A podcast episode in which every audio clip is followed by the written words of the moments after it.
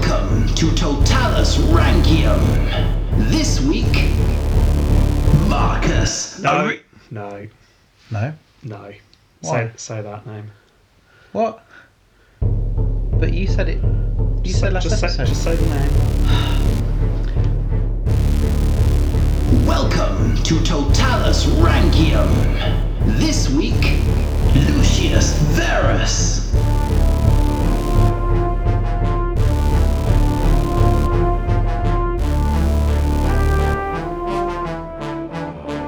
Hello and welcome to Roman Emperor Citas Rankium. I'm Jamie. And I'm Rob, ranking all the emperors from Augustus to Augustulus, episode 17. Episode 17.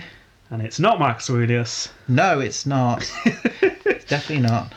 No, no, it's not. It's uh, it's Lucius Lucius Verus. Verus, who you do know, Yeah, he wasn't he the brother or something. the adopted brother. adopted brother. yeah, he is. So he's not one of the five good emperors.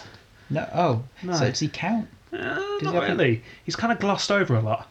So are we being truthful or are we? Well, there's debate, and I was wondering whether to do him or not. Uh, but then I thought, why not? Because he's quite fun. I like fun. Let's do it. let's do it. So, first of all, in my notes, I've got who as a subheading. Oh, Just, just to recap, who is Lucius Verus? Where's he come from? let's Um, find out. So, if you have a look back at your family tree that you drew last week, Yes. Somewhere. There we go. there we go. You should see that Hadrian adopted Lucius the Elder. Yes. Yeah, who died. Yep, he's crossed out. Yeah. Lucius the Elder adopted Marcus Aurelius. Yes, he did. Yeah. But when Lucius the Elder died, Hadrian adopted Antoninus Pius.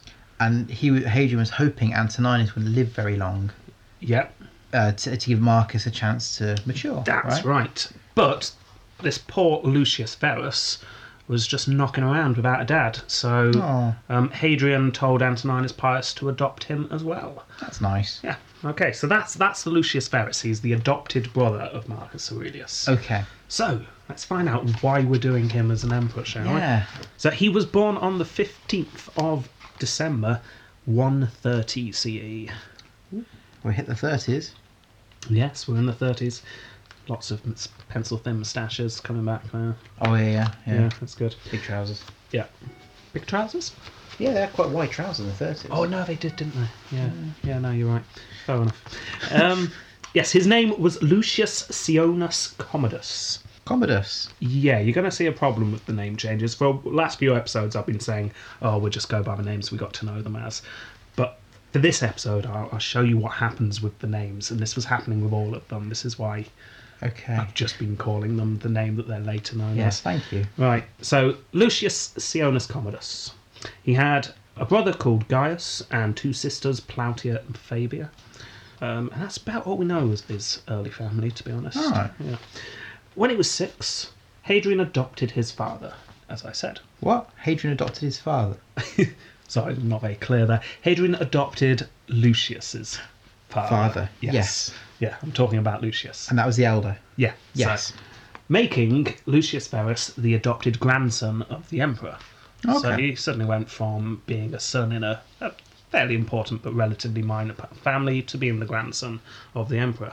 Nice. And he changed his name from Lucius Sionus Commodus to Lucius Aelius Commodus. Okay. Yeah. Name change number one. Elder. Yeah. His father also adopted um, a 15 year old boy called Marcus Aurelius at this time. So when Lucius Verus was six, Marcus Aurelius was 15, so it's very much the younger brother here. yeah, okay. Oh, baby. Um, and Marcus Aurelius became the heir. He did. So we're not really sure what Lucius Verus thought about this, because there you are, you're the son, and then suddenly dad adopts someone else, this new young superstar, and now he's the heir to your family. Ooh. Yeah.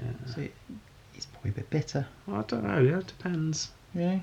Yeah, we'll see. All right, Yeah, all right, yeah, all right. all right. Verus was very well educated, although obviously always behind his new elder brother. Hmm. Uh, the famous grammatical Fronto educate, educated both of the boys, so he was a famous grammatician. At the Oh, you time. mentioned something about Yeah, um, that in another episode. that yeah. They were e- experts in. yeah, you got different areas of what we would now see as literacy. Um, I'll look into it a bit more for next episode. Yeah, it's interesting. 'Cause, um, yeah, I will. Because uh, Marcus Aurelius liked his writing and reading, so yeah, I'll look into that. We'll find out more about it. Yeah. Anyway, Fronto was a, a very famous orator and uh, general educator, and he educated them both. Verus was said to have been an excellent student. He would write poetry and speeches, although the Historia Augusta claims that he was helped to write his speeches. Ooh. Yeah. Now we're going to come across this a lot. Histor- Historia Augusta Yeah.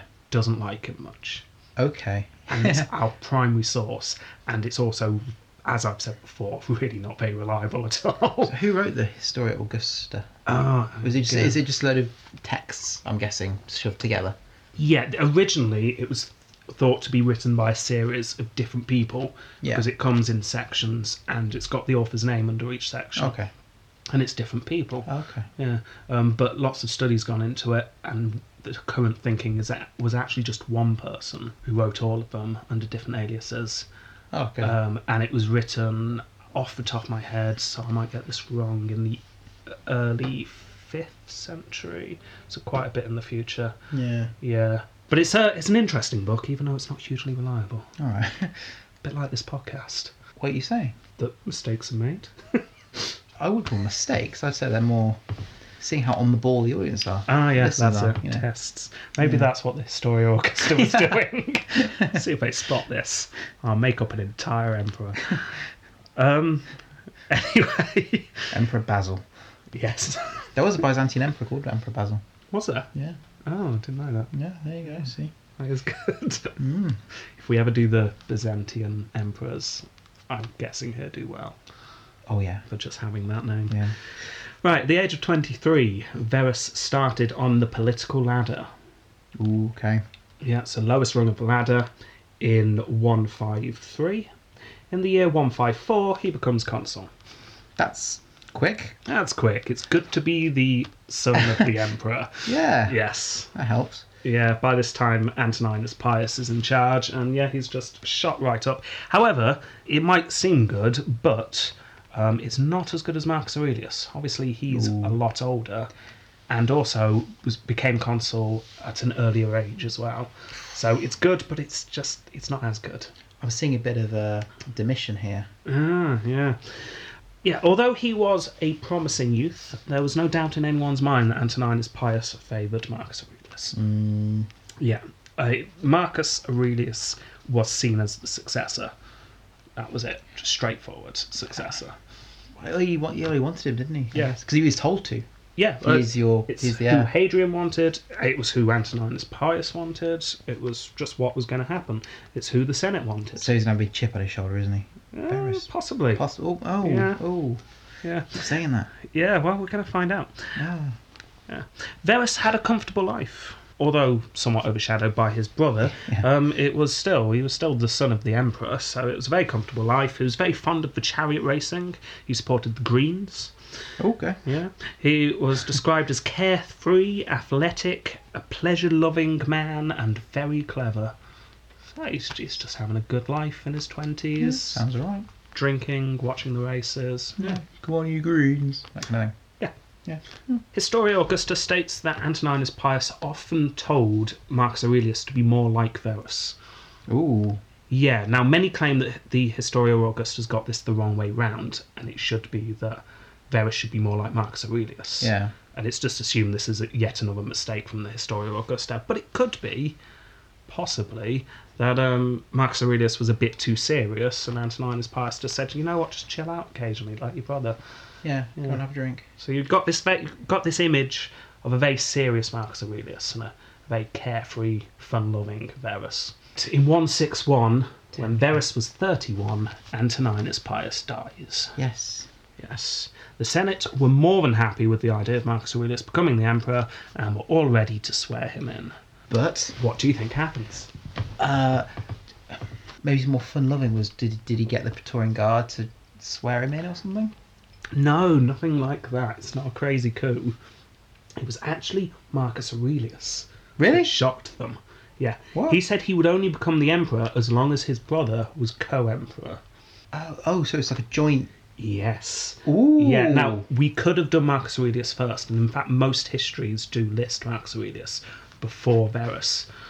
Interesting. But I've decided to do it this way because Verus dies before Marcus Aurelius, so we can continue the story next week. Spoiler alert. Yeah.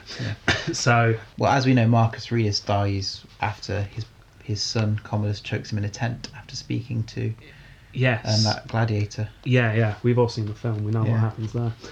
Um, yeah. So, um, Max. Uh, yeah. Sorry. Max Aurelius says, "Yeah, I'll, I'll be the emperor." We all know I was going to be the emperor, but I want my brother to be emperor too. Yeah. Yes. So why? I, I was Why thinking do that. this? Why would he do that? A, f- a couple of ideas. One was that he wanted to fulfill Hadrian's wish. And there's this theory that actually Hadrian didn't just want Marcus Aurelius to be in charge, Yeah. he wanted Lucius Verus to be in charge. I'm not buying this one myself. Lucius Verus was around six at the time. Yeah, you can't tell someone to be a good emperor. from then, yeah, can and it was more a case of oh, there's this young boy who was, got caught up with the whole adoption thing. Let's give him a father. It didn't seem like No. he was being primed for position. Yeah, I But that's agree with my that. personal opinion. Um, that's disagreeing with genuine historians. you? And what do they know, Rob? I mean, what do they come on. know? Another theory that possibly is more likely, he realised that he couldn't do it alone. The empire's, empire's very big at this point. Yes, So maybe you just thought, you know what, it's a big job. I'll get my brother to get involved. like extreme sort of Job share. yeah. Yeah. So yeah, I, li- I like this theory. I think that's a more likely one because he, he liked his reading and his philosophy. So I think he Yeah. just thought, oh, you know what, being the emperor is going to be tough. I want to still read my books. So maybe if Lucius could do some of the stuff, he could start the chariot races off or something, and I could just stay here and uh, read. So he, he can go to all the official engagements and stuff, all the public stuff. I'll do the important stuff. Maybe. Yeah, yeah, possibly that kind of thinking. Yeah, and I think that's more likely. He just thought, you know what, I could do with a hand here. He's the face. I'm the the hard worker. Yeah, possibly. Anyway, either way, the Senate accept, and Verus becomes the emperor, along with Marcus Aurelius. They're both That's- sworn in at the same time. So for the, for the first time, and it won't be the last, we have joint emperors. Yes. So his na- name now becomes Imperator Caesar Lucius Aurelius Verus Augustus. Yes. Okay, I'll just call him Varus. Yeah, just keep calling him Varus. Right. In theory, both emperors were joint emperors. However, uh Marcus Aurelius is older. Mm. He is the one that was being primed for the job, and there can only be one Pontifex Maximus, and that went to Marcus Aurelius. You could just change it, couldn't you? Though, so there's now two. Oh, not with the Pontifex Maximus. That was a very sacred role. It's, Oh, that's like the Pope thing, isn't it's it? essentially being the Pope. Yeah. Yeah, okay. Um, so there could only be one, and it went to Marcus Aurelius. So he was seen as the senior of the two Okay. Mm. emperors. Yeah. Ooh. So, after they'd been confirmed by the state, the two new emperors made their way to the Praetorian camp. and Lucius spoke to the troops and gave them all a huge bonus. You have to. Yeah, twice as much as usual this time. Wow, twice as much. Twice as much. If you think about it, Antoninus Pius never went near a legion in his life. Yeah, uh, he he didn't give them much money, did he? He gave them some money, yeah, Yeah. Hmm. but he didn't get involved. He didn't go and inspect them. He had nothing to do with the army at all. So, and therefore, Marcus Aurelius had nothing to do with them at all. Ah. And Lucius Verus had nothing to do with them at all. So we're now a generation removed from an emperor who knew about the army and what actually happened in them. So they didn't serve, did they? they didn't- No, not at all. Ooh, so they're thinking we, we really need to get these guys on our side. Probably a good idea. Yeah, so money. give them loads of man- money, and they will like us. And it worked. Uh, Yeah. the, the guard loved it. Shortly after this, uh, Lucius Verus was betrothed to the 11-year-old daughter of Marcus Aurelius. Um, so the twenty no thirty-one year old Yeah. Varus has been promised to an eleven-year-old. That's fairly standard back then. Okay. They didn't get Oh, yeah. married straight away. Good. No, um, but uh, yeah, this was She was at fairly least twelve standard. before they got married again. Um, 14, we think. 14, Yeah, we'll get to okay. that. Ooh. Yeah, it was going to be later, but it got moved forward for reasons you'll find out. Yeah. During the celebrations, new plans for further support of improvement of the childcare programs was announced. Clearly not. It's on the previous point. If you remember, the last few emperors have become quite popular by saying, Yeah. "Oh, we provide money for poor children," so they they're rolling that out a bit more. That's good. Couldn't find out any details. Maybe it now includes ginger children as well. Or something. Maybe they were excluded before and they're not anymore. Yeah, they were Who classed knows? as, classed as people for No. now they are. Terrible times. Yeah. I'm not sure what your beard would count as, but Well, my beard's probably blonde. It's not ginger. that's fine. so It's it doesn't fine. It's count. all okay. Keep my beard out of this. I think that's what the, the mothers were saying to the inspectors in Roman times. My son's beard is strawberry blonde. Yeah, yeah, it's not ginger. Leave me alone. Sorry. I'm trying to figure out whether the the woman would be disallowed her extra money for the fact that the child had a ginger beard or just a beard. Yeah, Yeah, it's clean our child up, ma'am. that's clearly your husband. Yeah, we need money. It's stuff for your child. Shave your beard off, Seamus. Shave your beard off. Seamus. Yeah. yeah. Right, the people seem to love their new emperors, who seem down to earth and sensible. Yeah. Yeah, the empire was peaceful, it was prosperous. Marcus was able to spend time on his hobby of reading and philosophy, and Lucius was able to spend time on his hobbies, which was drinking, gambling, and chariot racing. Brilliant.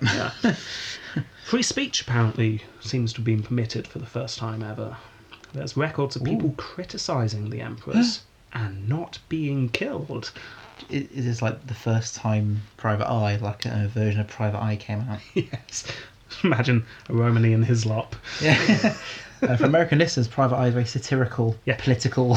Yeah, the editor is the most sued man in British history. yes. It's great. Yeah. Their old tutor, Fronto, if you remember, I mentioned him, he came back to Rome to visit and called on Marcus, telling him how proud he was. Oh, that's nice. Yeah, they didn't invite Lucius. Ooh. Well, that's a slice, isn't it? It is, yeah. So in 162, the Tiber burst its banks and destroyed a large part of the city, and the two emperors personally set about providing support and restoring the capital. That's nice. So yeah, natural disaster, but everything's peaceful, everything's nice. Apart from this minor flood, everything's good. That's it. However, I like the however. problems are afoot. This is now the end of the Golden Age. Oh, is it? Yeah, this is where it starts going downhill. Ah. Oh. Yeah, uh, that, that Antoninus Pius period really was the, the height, and now we're starting to go down. In 161, so going back in time a year here, Yeah. in Parthia, King Vologases IV invaded. Guess where? Rome. No, this is the Parthians. Where do they always end up invading and arguing over? Begins with A, but sounds Armenia. Armenia. There we go. you got there. Yeah, Armenia. Yet again. Yet Yes. again. Oh, it's yes. Yeah, there was one Armenia. there, didn't there? Yeah, the the two. Yeah. The Parthian, Parthians and the Romans always arguing over it. So yeah, Vologases IV expelled the king and placed his own man on the throne. So the nearby legion went to get Armenia back, but were wiped out. Ooh. Reinforcements were then sent into the region and were wiped out. Ooh, that's that's not looking good, is it? Not looking good. Now, I'm going to go into this in more detail in Vitius Maximus, but it was decided that an emperor should go and lead directly. Marcus, at this point, was growing very wary of his brother's vices and hoped that a span in the military would straighten out his character a bit. Right. So, the the people and senate are saying, right, the person that should lead this army, uh, one of the emperors, they have no military experience. Yeah. But they're the emperors, they're in charge. But Yeah. that'd be like now us saying, right, the person that should lead the army, we're we're failing here miserably. We just started a war with, I don't know, France again, because we always seem to do that every couple of hundred years, although we haven't for probably a thousand years. We'll do another one then. Yeah, yeah. Yeah. Um, you know, the person in each of the army is obviously the queen. the 90 year old queen is, you know, she never fought, never been in the army. Only she has had a stint in the army, hasn't she? She has, no, she Has has. she? Yeah, she Ah, Doing has. what? When she, before she was queen. You sure? No, yeah, she had a I don't uniform. remember I that think. from listening to the Rex Factor. And it- oh, she must have done. Oh, she probably did. You She know. had a uniform and It was everything. a while ago. Oh, anyway, I mean, it probably Well, is it's a probably bit like cleaning like out pots, problem that, you know, the, the, the food that. Oh no, section. I'm sure she wasn't front line. No, no. But it, it- this is ancient times, and um, it's what the emperors did. Okay, Yeah, they went and led from the front. So they're going to send one of the emperors, all right. and Marcus thinks, well, Verus needs sorting out, so send him, and he'll be sorted out. Ah, But what if he said no? I don't think he had much of a choice, But he's the emperor. but so's Marcus, But so is he. and he's senior emperor. Oh, okay. Yeah, Uh, he's he's Emperor One. He's Emperor like one point yeah. or zero point nine or something. Yeah, so it's decided. Lucius is going to go. So in 162, Lucius leaves Rome. Now, if listeners look on our Facebook page, um, you'll find a map for this week's episode where I've drawn out his journey. Oh, So if you want to follow along at home, go go and look on Facebook, get the map. Uh, yeah, um, he hurries to the east. Obviously, this is very important. The army's being wiped out, so off he rushes. He travels through Italy first of all, obviously, because he's got to start somewhere. Yeah. and he's in Italy, and he stops at all the villas that he could to feast and hunt. And then he fell ill in Canosa, which is in South Italy, possibly a minor stroke. ooh, Yeah. really? Yeah, possibly Wow. or maybe he was just very drunk and hungover. we don't know. Um, yeah, it's- Oh, g- g- guys, guys, slow down. Um, I must have had some sort of stroke or something. yeah. You sure, sir? It's nothing to do with the 14 barrels of wine you drank last night. No, definitely No, a stroke. Definitely not. Marcus hurried to see him and offered prayers in front of the Senate for his health. So this rush off to the east isn't going too well so No. far. No. S- Lucius recovered though relatively soon afterwards. Um, apparently, he only stopped for three days. So yeah, obviously a very minor stroke if it was one, or A massive a hangover. massive hangover, uh, whichever. Um, Lucius recovered, carried on his hasty journey east. He visited Corinth Okay. and then stopped off at Athens for a month or so. Uh, For another Yeah. drinking, binge, gambling. Yeah, by this point he'd picked up a load of musicians and singers. He stayed in Athens for a while to take part in the Mysteries, which was a religious cult there at the time, which lots of emperors stopped off to to take part in because it was Okay. said it would lead to a brilliant time in the afterlife. They, they were quite popular at the time, so he stopped off to do that. Then he took his time sailing through various um, pleasure resorts off the coast of Asia Minor, and then finally arrived at Antioch, the Roman headquarters for the war. Yeah. So the battle's over now. Yeah. Six months later. Yeah, it did take him around six months. Oh, really? It did to Oh, get wow. there. It took quite a while to get there. Okay, so now if you have a look at the map, which um, all of the viewers hopefully have uh, Yes. had a look at. So hopefully, if you're not driving, Yeah, log on to the Facebook, yeah, click on our Totalis Rankium Roman Emperor's Facebook page, yeah. like and subscribe. Nice. Yeah. And look at the map. Yeah, go on. Click Right. on click on the uh, the Verus folder, in Yeah. the images. Yeah, it's very detailed. I'm liking this. Well, yeah. It, obviously, those who's who's driving, because you might crash. Oh, do it driving, whatever. All right. Just, just look at the map. Yeah. Right. So, yeah. So, explain what you can see to the viewers who aren't All of looking it? at it. No, no. We've covered his journey. Just Okay. at the Antioch part. So we're fi- so finally arrived in Antioch, and then there are two to three arrows. There's a big Yes. yellow arrow that goes north, that's sort of heading to, heading to Armenia, which is green, and then there's a big red arrow that heads down. to Um, Parthia. yes, and Yeah. towards Babylon, and yeah, Yeah. and there's a little grey arrow that sort of splits off from the red arrow Yeah. into the Parthian Empire. Yeah. Okay. So let's explain what's happening. Yeah, I'd have no idea. Right. We're going to do this twice, basically. In the Okay. main part here, we're going to look at the war through the eyes of Verus. Right. And then in Fitus Maximus, we'll have a look at what actually happened in the war. Brilliant. So, so he arrives at Antioch um, at the start of 163. As Parthia builds up its troops, Lucius took on a mistress named Panthea. She was said to be very beautiful and witty. Lucius shaved off his beard for her, something for which he was mocked by others. The Historia Augusta claims that he was the object of ridicule to all of the locals and that many of the jokes about him are still preserved. But unfortunately, it doesn't then go on to say what those jokes are, so we don't know what they are. I've got a Roman joke. Go on then.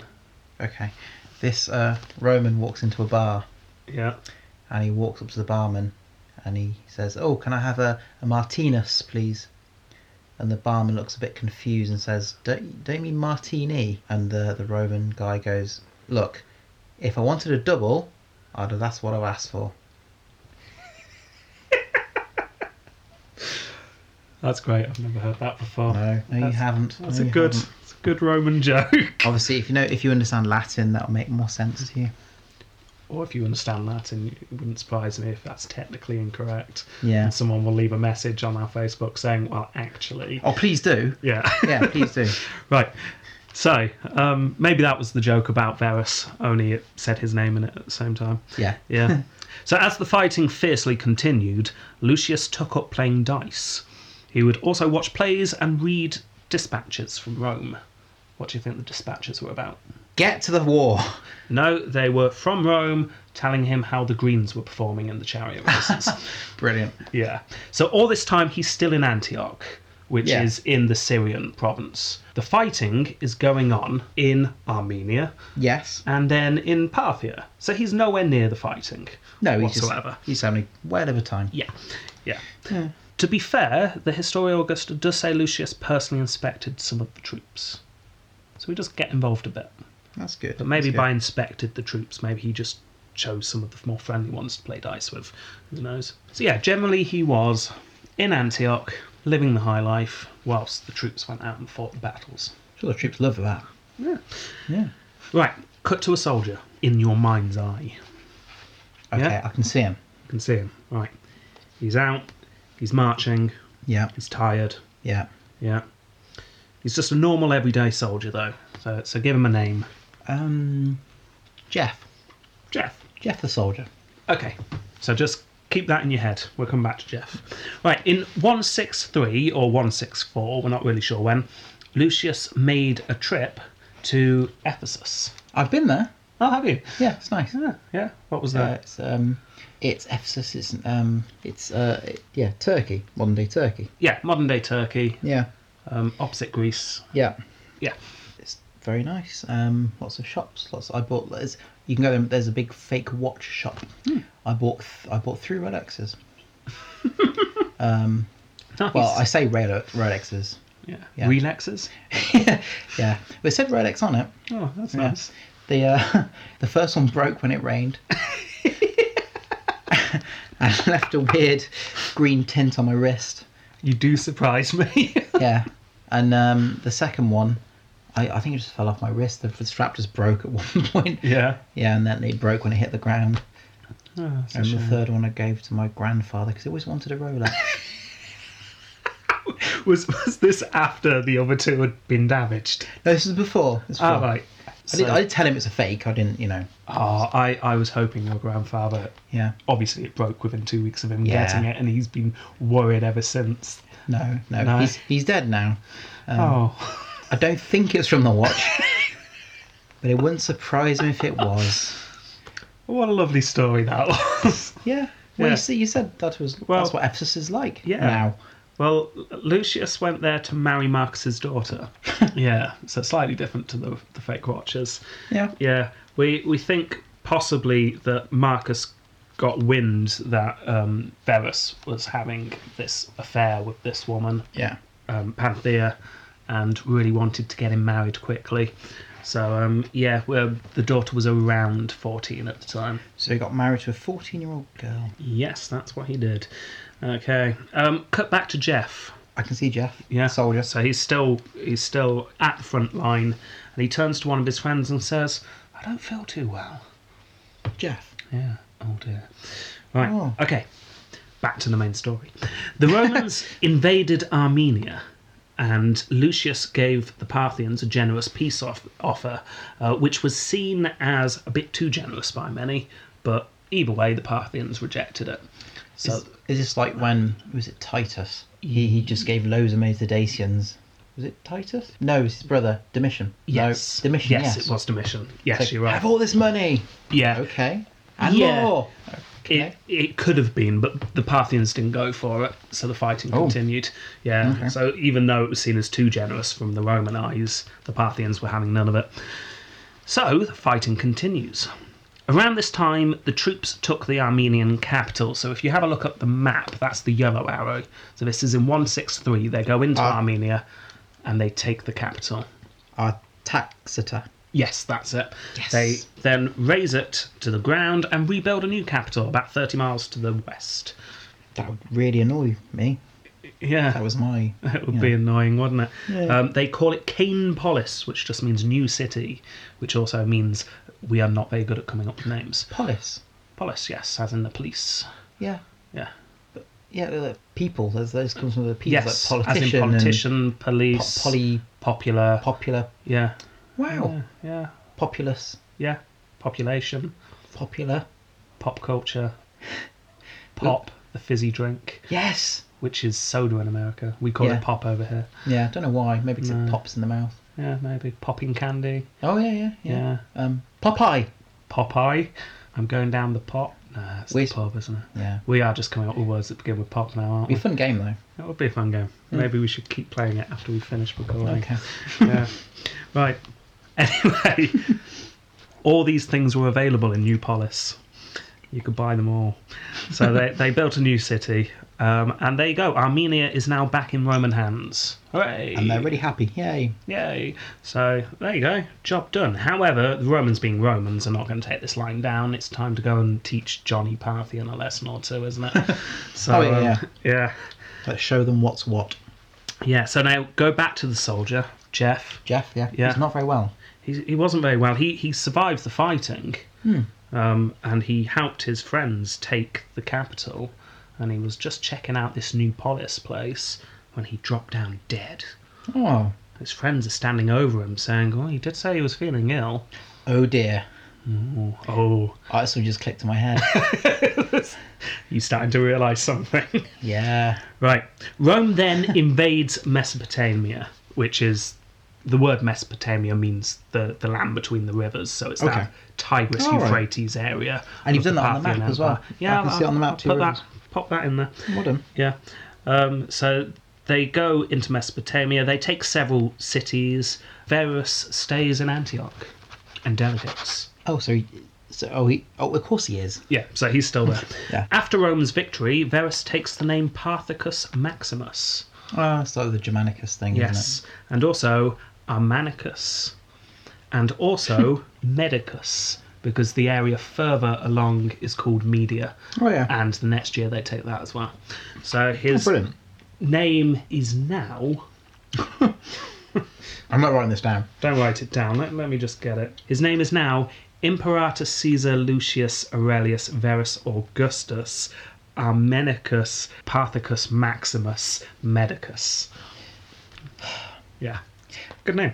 Yeah. So, the trouble is though, he d hasn't done anything, has he? Oh, he's yeah, he's he hasn't. taken that without Yeah. really earning it. Yeah, he has. That's what he's done. Okay, so cut back to Jeff's friends. We're still Yeah. standing over Jeff. Yeah.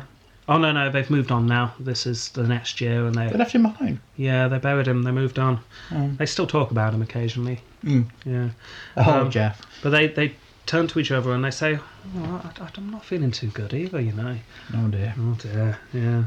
Right, Verus returns to Rome and they and accepts a triumph. So he triumphs. Yay. Massive celebrations. Marcus Aurelius joins in, and his five year old son, called Commodus, took part in the celebrations. And he was Marcus's son, wasn't he? Yes, it was. So, big triumph going on, huge celebrations. Zoom in on some of the spectators there. One of them's talking to a returning soldier, and the soldier's saying, Oh, I don't feel too well. A bit of a cough. Yeah. And the spectators just saying, Oh, well, this doesn't really concern me. I'm sure this will blow over soon. Who are you? Yeah, stop talking to me. Go to the doctor. Stop coughing on me. yeah. Right. Okay. As you can probably guess, we're building up to something here with that little story. A little bit. Hmm. Yeah. Yeah, we're not going to really. Zombie attack. yes, zombie attack. We're not going to cover the zombie attack this week. We're Really? going to cover it next week. Oh, but brilliant. this is me laying the groundwork. So Berus then spends the next two years in Rome. His experience in the military had not really straightened him out at all, like course not. Marcus had hoped. Why And he, would he? He did exactly the same thing he Yeah. did in Antioch as he did in Rome. He just did it more. so he still loved acting and singing and gambling and racing. Uh, he built a tavern in his palace. Awesome. According to the to the Historia August, Augusta, he had many orgies and other depraved acts in his palace at this time. Um, he became good friends with an actor. But they're beasts. I know. They're barely human.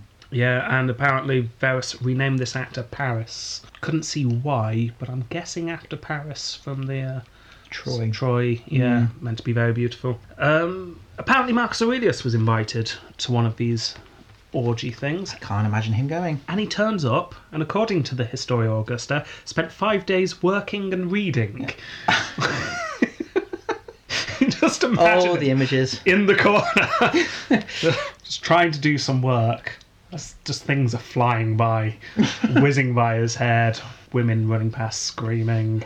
I was image of like um, a naked woman landing on his on his piece of paper he's trying to write on. You know, Just having, looks having up. a Ferris, get off. trying to do some work. You're shaking the table. really hard to write. yeah, I, I, I'm not sure how reliable this is. If he was there, I'm guessing he took part. Otherwise, he just wouldn't go, surely. Yeah, it's- you, that's the worst working environment I can imagine. You couldn't do a podcast in that environment. well, we're trying right now. Yeah, we'll give it. Yeah, a go. e- everyone else is trying to be very quiet. yes. Yeah. Shh. Yeah. Right, around this time, uh, it's reported that he also dressed as a normal citizen and wandered the city. Some Nero style. Yeah, Nero style. Apparently, he'd, he'd go into places, quite often return with bruises on his face where he got into fights. Apparently, one of his habits was to get um, a really heavy coin they had back then and walk past pottery shops and throw the coin in to smash one of the pots and then run away. He's emperor. He's doing something a 14 year old boy would do. How old is he? He's like 30 what now? This is all according to the historian Augusta, Yeah, though, okay. that has it in for him, but I love the idea. There you are, trying to sell your pots. One smashes. Ferris. You look outside. Oh, it's the emperor. Oh wait, free speech. Ferris, you. That's a good point. Wonder how far free speech expands. right, but despite all this, apparently he continued his duties as the emperor. So Marcus couldn't really say anything against him because he got his job done. A functioning alcoholic. Yeah, essentially. right, in 168, war erupted on the Danube. Ah, back in Germanica again. Yes. A tribe called the Marcomanni invaded.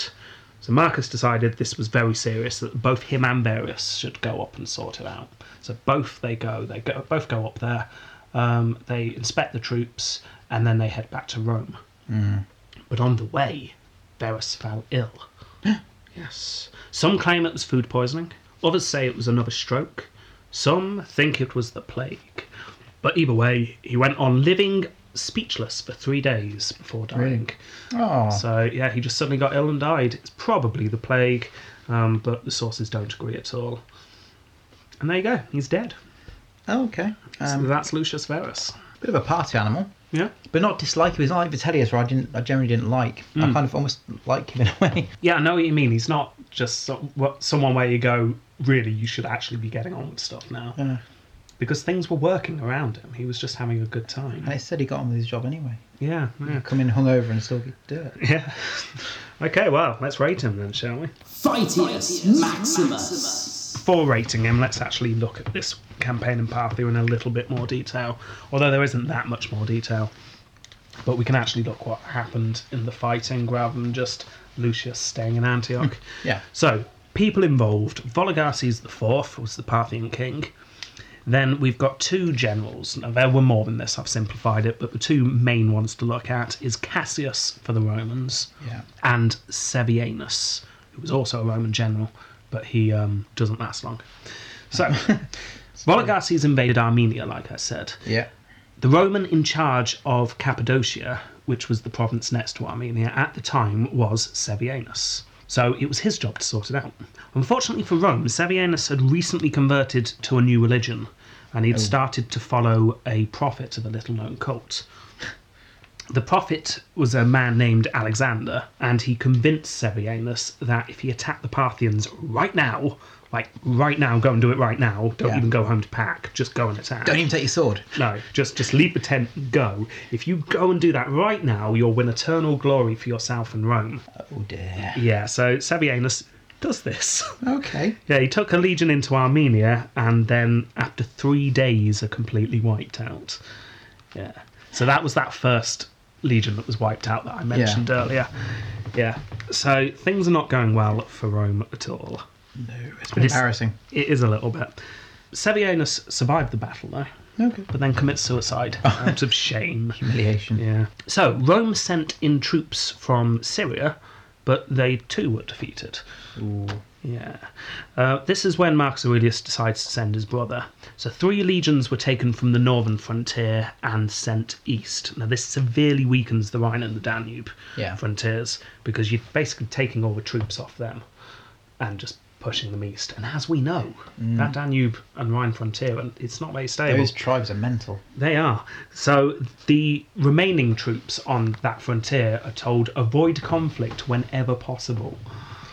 Yeah. Yeah, just just stay out the way for a while while we sort this out. Now the the fear is that they've had a generation now of no real fights. So as much as the might of Rome still feels like a very real thing, almost all the soldiers in the legions haven't actually fought a battle. they're sort of resting on their laurels a little bit then. Yeah. So the thought is that they need to be toughened up a little bit. So they toughened up the training regime of the Legion. Saddles were stripped of their padding, and drinking and gambling were now no longer allowed. Hmm. Did, did they get rid of their decorative gardens? Probably, yeah. I say drinking and gambling was no longer allowed, unless, of course, you were Lucius Verus. Well, of course, yeah. That, that was fine. Or Yeah. one of his friends. Yeah. In 163, the Roman forces took back Armenia, which I mentioned earlier, and built that new capital. Um, a Roman senator was named the new king. So you got a new king in Armenia. Yep. The Roman forces then moved south into Parthia. Now, if you have a look at that map again, this is where the other arrows come Oh, into the play. little grey one. the, the red one is the next year. Oh, yeah. So they take back the territory that was lost on the south bank of the Euphrates, and then they cross the river and start to take back the Parthian cities before the end of the year. Then in 164, they took a break. Nothing much happened. All right. Yeah, they all went Chill out. back into Syria and just chilled out for a bit. Yeah. Then 165 rolled along, and the Romans headed into Parthia. This is where Cassius comes into play. I mentioned him a moment Yes. ago. Now remember him; he comes into it next week as well. So Cassius takes the armies, and this is the red arm, uh, arrow on the map. Yeah. He takes them into Parthia properly, and they decide to punish the Parthians. They push the Parthian army back until the ar- Parthian army is dispersed, and apparently the Parthian general swam down the river and hid in a cave. Oh, Yeah, I'm not fighting that. this is scary. Cassius uh, made his way to Ctesiphon slash Seleucia. Now, these were Oh, twin yeah. cities either side of the um, the, the river. yeah. And Ctesiphon is taken, and its royal palace burnt to the ground. Yes. Now Seleucia can see this. Seleucia Yeah. is very close, and go, He's close. oh dear. So they surrender really quickly, and they open their gates. Yeah. So what does Cassius do? Go in, He goes in, and then takes all their stuff. yeah, he sacks the city regardless. Oh. Buildings were burned, artworks and statues were stolen, people were killed and raped. Oh, that's not They, fun. No, um, even though they surrendered, they completely destroyed it. This is the point where Verus took the name of Paphos Maximus. What a git. you think though, it's like if, if you're one of the soldiers after you just sacked a city, you know, you kind of line up there. Your Cassius is saying, right, you're going to take all the artwork. I want you to take some bags of gold. You go, oh, that's very heavy, but yeah, I'll do that. Right, you're taking the statues. Ooh. Oh, imagine being that guy. Do I get a donkey? Nope. No. Unless you count the statue of a donkey over there. I don't count that. yeah. No, that, that's not a good job, is it? No, that's not a fun job. Yeah, apparently they, they took one of the statues back, though. It ended up in Rome. Oh, Yeah, that's nice, isn't it? Um, okay, by this point, the Roman army was starting to really feel the effects of this mysterious illness that was suddenly become across them. the zombie The virus. zombie apocalypse, yeah. Um, so Cassius took the remaining troops, figured that the Parthians had learnt their lesson, and went back to Yeah. Antioch. And then finally, the next year in 166, Cassius took another army deeper into Parthian territory, so it's even further in, Yeah. called Media, and uh, just did some mopping up, a bit of casual slaughter. Yeah. Yeah. So there you go. So um, it was actually Cassius that did most of the fighting over there. He's the one who won the war. He's like Agrippa, isn't he? In the sense that Yeah, The there fighting- were other generals as well, but Yeah. not to confuse things, I've left them out. and Alright. Cassius turns up again later, so Okay. yeah.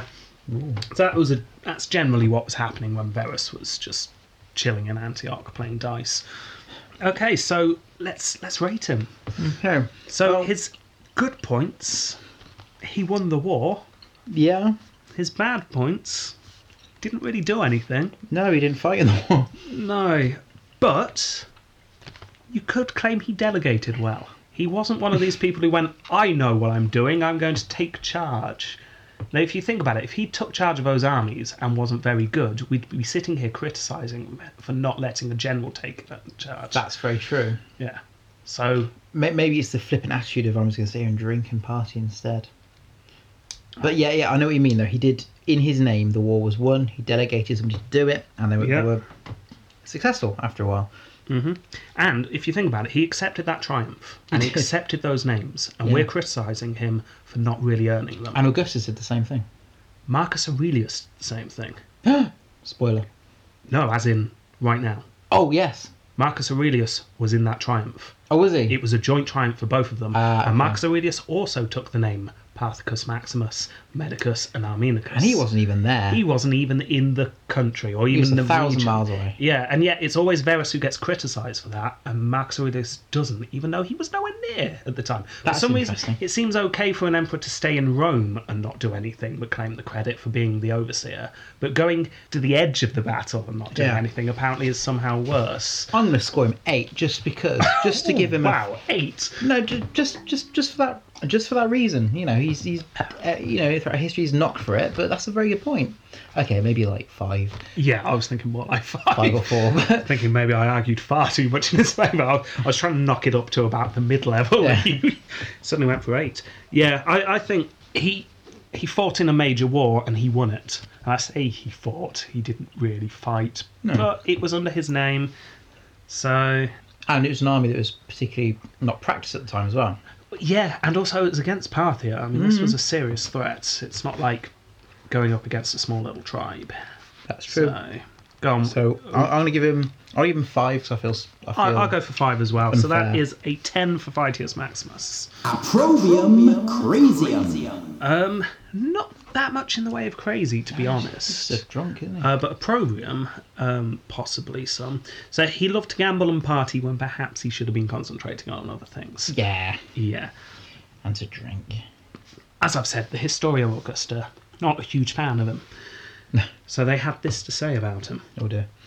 It is said, moreover, that he used to dice the whole night through, after he had taken up that vice in Syria, and that he so rivalled Caligula, Nero, and Vitellius in their vices, as to wander about night through the taverns and brothels with only common travelling cap for a head covering, revel with various rowdies, and engage in brawls, concealing his identity the while, and often, they say, when he returned, his face was beaten black and blue, and once he was recognised in a tavern, even though he had hidden himself. He had gladiatorial bouts rather frequently at his banquets, and after continuing the meal far into the night, he would fall asleep on the banqueting couch, so that he had to be lifted up along with the covers and carried to his bedroom. He never needed much sleep, however, his digestion was excellent. yeah, they're a bit obsessed with the digestion in the really Asian are, aren't they? sauces. Yeah, so uh, there we go. He had his vices. He had his but he's- vices. He's, well, he wasn't that young, I guess. He's out of his twenties, isn't he? But well, I Yeah. guess he would. No. Yeah. Historia Augusta goes on to say some other things that didn't sound too crazy to my modern ears. This was the first banquet, it is said, at which the couches were placed for twelve. Although there was a well known saying that a proper number of those present at a banquet, that seven make a dinner, but nine make a din. So he had twelve guests instead of seven The monster. the monster, which apparently this whole quote is just ridiculous because nine apparently was the usual number for banquets back then, not seven. So the whole thing's just ridiculous. Again, you can't trust the Yeah. Historia Augusta. Well, he just liked to party, clearly. yeah, he likes to party. He likes to That's party. friends. However, during this banquet where he invited too many people, apparently he had live animals brought in that corresponded to the meals that they were eating. Oh, that's cruel. Don't let them watch. Like here is a pig and an ostrich and an elephant. Have you tried the killer whale? Need to bludgeon it first. Go all Claudius on his ass. yeah, yeah. Yeah. So that was a bit weird. That banquet also apparently had the finest of everything from gold cups to silver bridled donkeys to take the guests home, and it cost six million sesterces. And apparently, when Marcus Aurelius heard about this, all he did was groan. How many sesterces? Six million. Six million. Yeah. And Marcus Aurelius' reaction was, "Oh, Ferus, That's why funny. It's more like annoying on the roads now. For goodness sake, really? Six we million? wanted to build that new orphanage. Yeah. He possibly killed a senator. Ooh, There you go. That's a bit more juicy, isn't it? yeah. The senator was Marcus Aurelius' cousin. Ooh. Yeah. And came over to Syria, so this was when he was in Antioch. And apparently he was um, the cousin was acting very arrogantly and claimed that he'd write to Marcus Aurelius if he disagreed with anyone's decisions, including Verus's. He later became very ill, very suddenly, and died. And the Historia Augusta claims that everyone but Marcus Aurelius knew that Verus had poisoned him. It doesn't sound likely. Now that sounds more like the zombie pl- outbreak. Yeah, yeah. So there's that, and then there's a couple more rumours uh, linked to his death that also I don't believe, but I'll share them anyway. Yeah, go on. There was a rumour that he was having an affair with Faustina. Ooh, she was. Faustina was Marcus Aurelius's wife, Oh yes. yeah. and therefore Verus's wife's mother. So it's his mother-in-law Oh oh. and his sister-in-law. Ooh, that's weird dynamic. It's a, it's a bit weird. Yeah. It's, it's definitely not someone you should be having an No, affair with. no, no, for two good Yeah. reasons. Now the the rumor goes on to say that Faustina and or Verus's wife killed Verus because the two found out that he was sleeping with both of them. Well, obviously the mother knew, but Yeah. yeah, the daughter did. Yeah. So there was this idea that he was actually poisoned, but then there was another rumor that he was poisoned by Faustina because she found out that Verus and Verus's sister were close, shall we say, Knew each other well. knew each other well, and plotted to kill Marcus Aurelius. Ooh, Yeah. I don't believe that. No, it's all it's all doesn't sound Yeah, very likely, lies. did it? Yeah. But there you go. So apart from those last few that seem just like lies, yeah, there we go. That, that's Well, he scores high in opprobrium. yeah, he does. I've got some good same stuff Oh, go on. in his defence in regards to the army. He was delegating, like I said, but also keeping up morale. Yeah, We we pull the alcohol. yeah, exactly. Um, and he carried on performing his duties, like I said earlier. Yeah. He appointed good people. He didn't replace bad people. Sorry, he didn't replace good people with Yeah, bad people yeah. just because he knew them and liked drinking with them. That's good. So no nepotism. Yeah, exactly. Right, and then there's the chariot racing. The chariot racing, racing I've put in a separate section just because I, I went off on a bit of a tangent during my research. And we're going to go off and see the new Ben Hur film to rate that. soon, are, aren't we? So yes. I thought I'd learn something about it beforehand. Excellent. So, brief history of chariot racing. Uh, we don't know when it started. It predates ancient Greeks. Um, the Greeks were very big on it, though. Um, there was chariot racing in the Olympics, and because the Greek culture spread, so did chariot racing. Yeah. Yeah, the Romans appear to have got it from the Etruscans, which was Okay. uh, the group just north of them back in Bacchus Groundus Yeah, yeah, yeah. days. I'm with you. yeah. Do you remember the rape of the Sabine women story? where Or they went and Oh, vaguely. stole all the women from the Sabine Yes, tribe. Yeah. yes. Yeah. One version of that story, Romulus distracts all the men with a chariot race so they could steal all the women. Uh-huh. So chariot racing was definitely around when that story was Yeah. created. It was a long time ago. So there's definitely a history of it. Um, they took place in what was called a circus, which was everyone like a knows what they Oh, cir- yeah, Yeah, circuit. yeah, I know what you mean, yeah. Yeah, so it's that big, long, thin track that goes Yeah. round and round. Uh, the main one was the one in Rome called the Circus Maximus, and it could seat 250,000 people. It's a There's quarter no- of a million. that must be exaggerated. There's nowhere now that would sit that many people, is there? Yeah, Wembley holds 90,000 people. Um, But no, ap- apparently it did. It's not exaggerated. That's how much it could hold. It was a big stadium. Yeah, That's yeah. unimaginably, unimaginably big. The circus is said to have dated back to the founding of the city, but the remains that we know are the one that Julius Caesar rebuilt. Oh yeah. It's 650 metres long. So that's why you can fit a lot of people around it. It's a Yeah. long Okay, track. fair enough, yeah. it's not like a football stadium. um, the track has what's called a spinner or a spina or a spinia in the middle. So that's the thing in the middle they go around. Gate. Yeah, the chariots would line up behind a spring loaded gate to make sure the start was fair. And then the emperor would release a cloth to signal the start. The idea was to get round the track seven or later five times. If you remember, Domitian changed the length of races to get more in. Yes. Yeah. yeah. Crashes were very common. and because the riders were tied to the chariots, Oh, quite often fatal. oh no. Yeah. Now in Greek racing, apparently they'd just hold on, but in Yeah. Roman racing, they'd wrap their wrists and tie themselves to the. Why? I'm not entirely sure. So you've got more control, or just for the crashes? I don't know. But yeah, dangerous. There were four teams, which we've mentioned before. You got the Reds, the Whites, the Greens, and the Blues. There's evidence to suggest that the Reds and the Whites were the original teams. Okay. Uh, and then the greens and the blues were added later. Domitian, if you remember, created the golds and the purples. Yes. But they didn't last very long after he died. Reds and whites were rivals, and greens and blues were Mm. rivals. Okay. Yeah. And by the time of the last Western Emperors, so by the time we finished this series, Yeah. it's only the greens and blues of any importance. Hmm. The reds and whites are still around, but no one cares about them anymore. Oh, I guess it's like being in Division Four or something. Oh, it's that's- just no one that's a really bit sad. cares. Yeah. So the drivers could um, switch che- teams throughout their career. So you weren't tied into a team. You get transferred and it's like paid. modern day Yeah, exactly. Just like Soccer. modern day. So they NFL. uh, you'd the drivers would be slaves, but Yeah. because they would get paid and earn winnings, they could buy their freedom. That's good. But most often they just died. Yeah, yeah. Yeah. the most famous driver was a man named Diocles, who won 1,462 races out of a total of 4,257.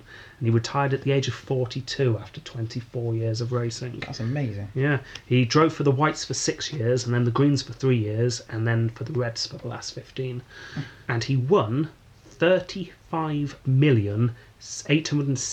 35,863,120 sesterces in his lifetime. That's a lot. It's very hard to say what that equates to, although people have made claims what it equates to, but it's impossible to A tell lot. really.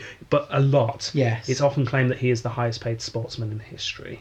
Yeah Probably. yeah, it's a huge, huge, huge amount. Yeah. Um, Verus would have been 16 when Diocles um, retired. Yeah. So Oh, Verus would have been watching as a child the most famous ever chariot racer. oh. Yeah, So he had posters in his bedroom. probably exactly. Painting this- sort of thing. Yeah, he would have he would have loved it. Although he drove for the Reds in those times, so he Ah. would have been the enemy. All right. Yeah, because he supported the Greens. It's probably not the posters. Yeah. Um, Verus apparently suffered lots of insults from Blue supporters because he was so obviously in favour of the Greens. Um, Verus also had a statue of a famous green horse named Voliker, and he carried it around with him. Probably not personally. No, no. But yeah, so that statue of the horse went to Syria with him. Oh, that's weird. A bit weird. And the Historia Augusta claims that Verus ordered that this horse be buried in the Vatican, Oh, okay. which is a bit odd. That's a bit odd. But you look at when the Historia Augusta was written, maybe it was a, an early anti Christian joke. Yeah. We're not maybe. really sure. It's just a weird line that's in there. Yeah, so there you go. So that's a bit about chariot racing. So that's what we've got about his opprobrium crazium. He's not. He's not very crazy. He's No. fun loving, isn't he? But he's Yeah. not crazy. knows how to spend money and look after his statues. Um, I want to give him a cou- for the opprobriumness. I want to give him a few. So Yeah. I think like three. Yeah, I think around that. N- Nothing too extreme, really. Carried that horse around with him.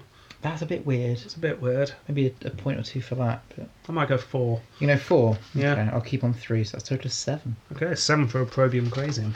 Successus Ultimus. Right, I'm just going to quote straight from Historia Augusta here. Go for it. He is not to be classed with either the good or the bad emperors. It is agreed that he did not bristle with vices, no more did he abound in virtues.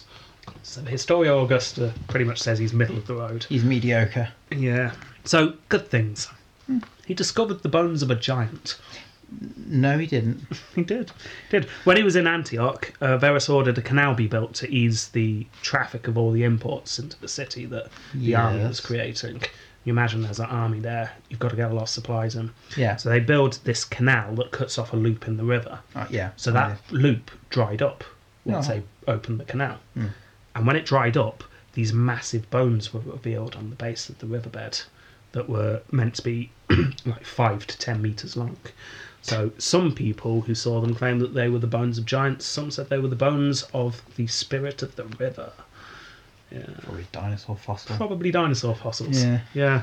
But even if he didn't discover the bones of a giant, discovering dinosaur fossils back then. It's Yeah. quite quite cool. Yeah. Mary Anning, eat your heart out. Yeah, exactly. Where where were you Yeah. during Varus's time? Thousand years too late. That's where she was. two. Two, almost two thousand. Yeah. yeah. yeah. Slacker. Yeah. So, there's that. He oversaw a victory. Kind of gave him points in uh, Vitus Maximus for that. Uh, he was able to delegate. yeah. Okay, bad. Um, he preferred drinking and gambling to ruling the empire. That's true. But Yeah. He did rule the empire. Without his brother, he might have been another Nero. You get That's the feeling true. Without Marcus Aurelius, he could have gone off the deep end. That is very true. But he didn't. And we can't Because he give had him his points brother. on what might have No, that's happened. true. But here's the big one. What difference would there have been in history without him? I mean, we literally could have not done this episode, and I doubt many people would have noticed. We could have just gone straight into Marcus Aurelius. What difference did he make to history at all?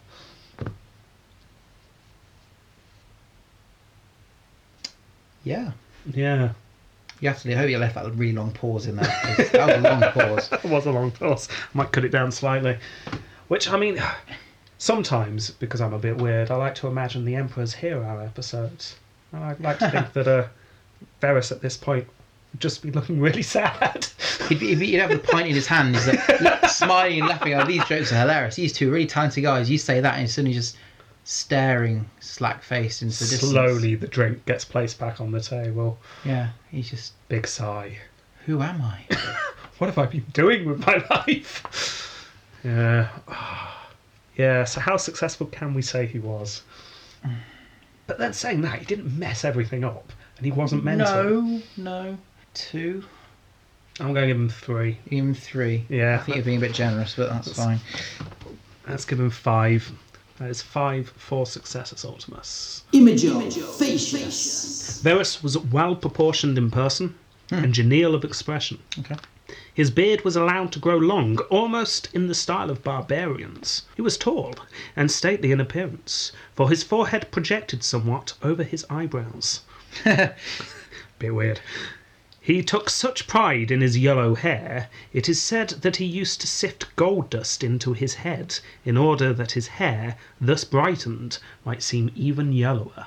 So I've drawn like a face with a big forehead, That's good. You like know what? Neanderthal style. It's He's not got- he's got bad. a That is beard. not bad, actually. That's not bad at all. Hang on, You gotta gotta put sparkly hair. We had sparkly hair, remember? let's give him a, a beer tankard as well. Yeah, Sparkly hair as well. yeah. with All that gold dust. There you go. There's my Okay. Marcus, uh, no, You there's my ready for Varus. the reveal? Yes. No, that's not too bad actually. You He's want got to- a ma- oh look at that hair. Look at that hair. It's That's- impressive hair, that's isn't it? Defying gravity. Yeah, it's huge. This is like before blow dryers. How did he get his hair like that? That's all the It's- gold Must be the gold holding stiffening it it up. up. Yeah, Goodness me. I like his beard. It's quite long and yeah. It's, a, it's the longest beard we've ever had. but it's missing the bit under his chin. You know what I mean? It's just sort of like sideburns, then straight into chin and long. Yeah, he's got a pencil thin moustache. Yes, he has. Yeah, it's the thirties. You see. Oh, yeah, yeah. Yeah, he's got a pencil thin moustache and a huge beard, and what would could only be described as coming close to an afro on top of his head. Yeah, It's- eighties Buffon sort of. Yeah, maybe that's more accurate. Eighties Yeah. Buffon kind of hair. It, it's it's it's a striking look. It's very yeah. You, you wouldn't miss him. You wouldn't, would you? He looks like a he looks like a very serious drinker though. He looks very serious actually. He doesn't. Look, That's probably because he had to stand still for the person to capture his likeness, and he wasn't allowed to have a drink. for three months, Carl. yeah, that's how they did it back then. yeah, yeah, that's it's a I'm- lovely. It's a really well done statue. um, oh, it's, again that I can. you imagine the carve that. Hmm. person, the carver. They're called carver? No, they're sculptor. Sculptor. sculptor. Imagine the, the sculptor looking at him and going, "Oh God, that hair, Oh. that beard. I'm going to be here for months." Just long for the days when clean shaven was the look. Yeah. Yeah, and shaved head. Um, right, he's got to earn points for that beard. It's a very impressive And the beard. moustache. And the hair, to be And the honest, that's- hair. Yeah. Oh, if you took- But go on. I'm going to take points away from him for not looking much like an emperor. It was quite fierce though. I think. He looks more His hair like was he'd be more at serious. home in a 70s disco. Yes. that's why he dressed there as a party, you know. Yeah. So I, don't know. I think I'm gonna go for six, maybe 7 I'm, I'm, oh, okay. If you give him six, I'll give him seven. So I, I'm quite impressed with the beard and the hair. yeah. Okay then. That's That's uh, fif- uh, f- the 13. 13. So that is a total of 3.25 if you put that into our spreadsheet for imagophagia. Not bad, that's same as Trajan, Oh, yeah, yeah. that's the same as Vitellius. Oh, wow. Oh, Yeah, that's he- because he suited. Yeah, he looked yeah. very realistic, didn't he? Yeah. Okay, last round. Tempo completo. Okay, you want to hazard a guess? Um, I, s- I saw the, the pad Oh, oh, his have you face. If you've seen Sorry. my It notes. was unintentional, so I do know. Go on, reveal it then. he reigned for eight years. He did from the 8th of March 161 to 169. Couldn't find the exact date of his death. Oh. No. Um, yeah, but that is roughly eight years, we're going to say. So if you put eight into our spreadsheet, that gives him a total of one. oh, All right, yeah. Nice round number, though. That is. So that gives him a total score of. Oh, it's, it's not great. No. It's not even as good as his adopted father. Oh, dear. No, Antoninus Pius got 27.13. Lucius Verus comes in at 26.25. 26.25. That's a shame. Yeah, let's just see where that is in the list. That puts him fourth to bottom. Ah. Only Nerva, Otho, and Caligula are worse than him, according to the score. And two of them have a Je ne Caesar. That's a good point. Two do have a Genet Caesar. So, but that doesn't mean he's not going to get one. He, I- he, you know, he might do. Yeah. See, interestingly, so I've only just put this in order on the spreadsheet. The top one, two, three, four, five emperors all have Genet Caesar, and two of the very bottom, but no one in the middle. That's interesting. Yeah, that is. So he has to be particularly bad at something or really good at lots of things. Yeah, so Lucius Verus hasn't scored highly, so let's see, does he have that certain something? Let's find out. Do they have a certain je ne sais Mm. If if this was getting a Je ne Caesar about being a party animal, yeah, he'd have it. He'd be up there with Vitellius, but I he don't doesn't know, excel. it's- He doesn't excel. In, in yeah, any if he particular was a area. party animal, he'd have to do it more so. There's Yeah. none of this being a party animal, but also actually kind of getting on with the job. And Yeah, it's it's it's too almost sensible. like he didn't commit enough. Hmm. I love the fact he sprinkled gold in his hair. So maybe he's a half-hearty animal.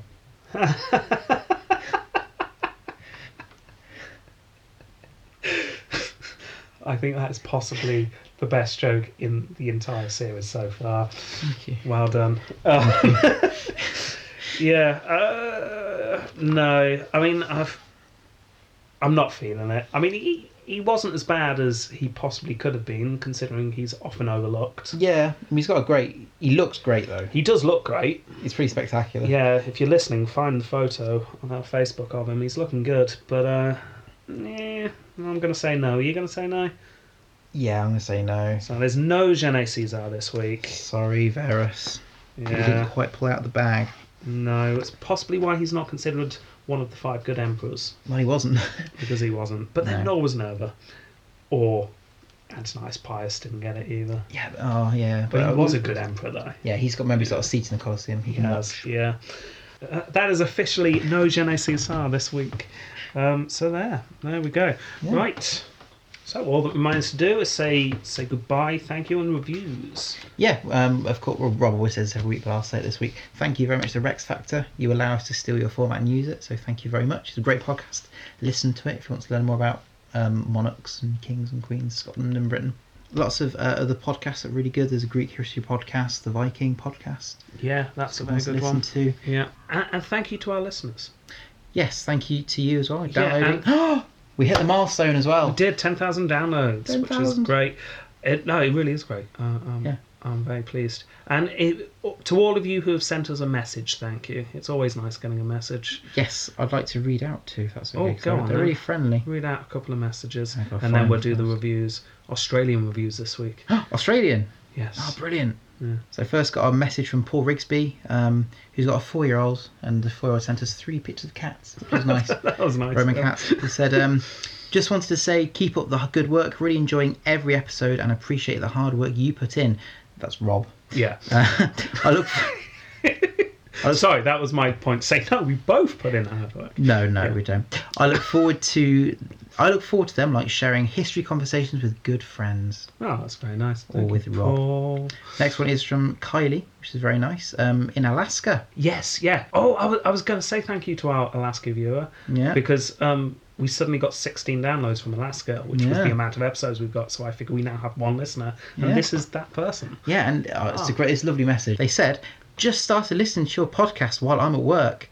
We said earlier, probably, perhaps you should be working at work, but that's why you listen to my podcast. It's fine. But maybe she's got a job there. Maybe the work at home, Yeah. work from home. Maybe. Work from home, driving.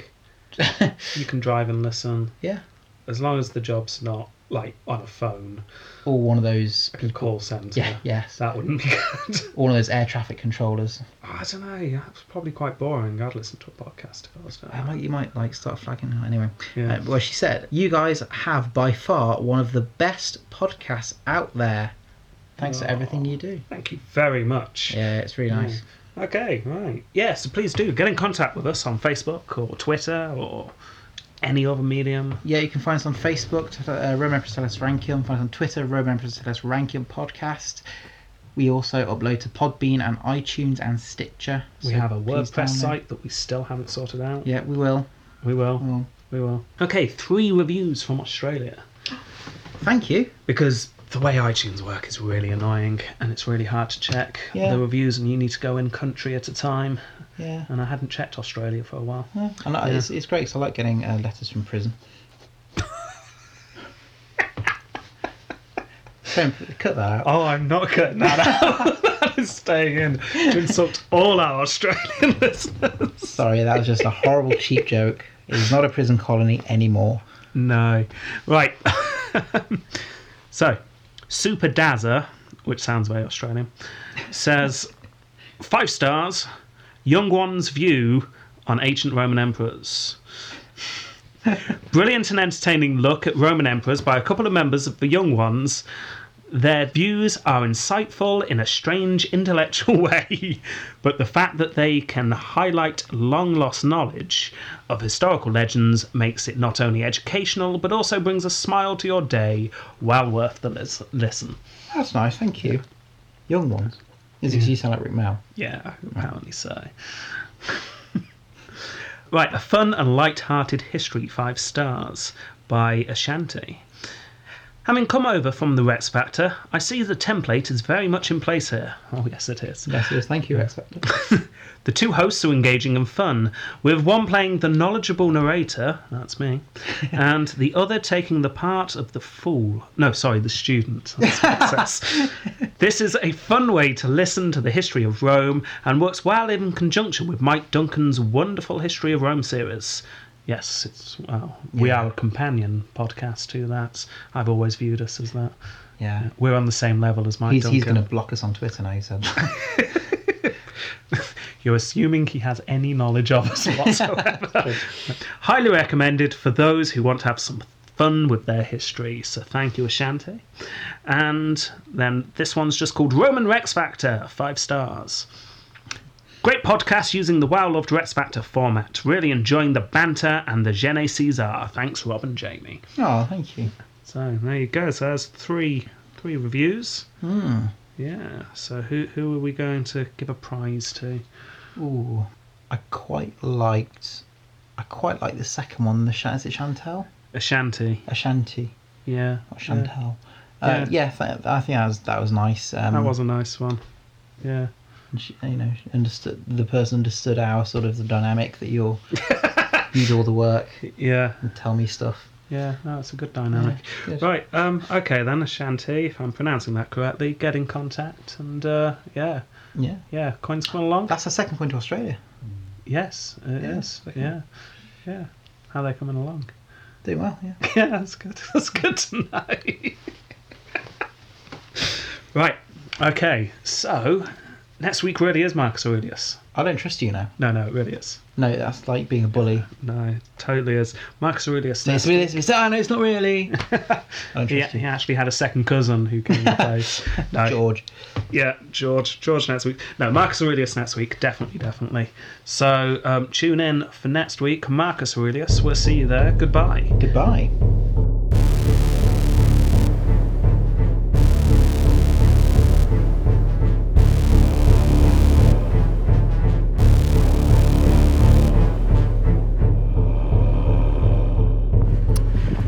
This is Jamie reporting for Totalis, Tank, Totalis Rankium on the road, um, on, on the Totalis Rankium funded working tour. I'm currently in Civitavecchia, which is part of Italy. Uh, day three. Uh, and I'm hoping today will be very successful in finding some sort of Roman emperor, maybe even securing an interview. I'm currently walking past what looks like a giant fort, but it's clearly not Roman. So I'm going to continue my search over and out.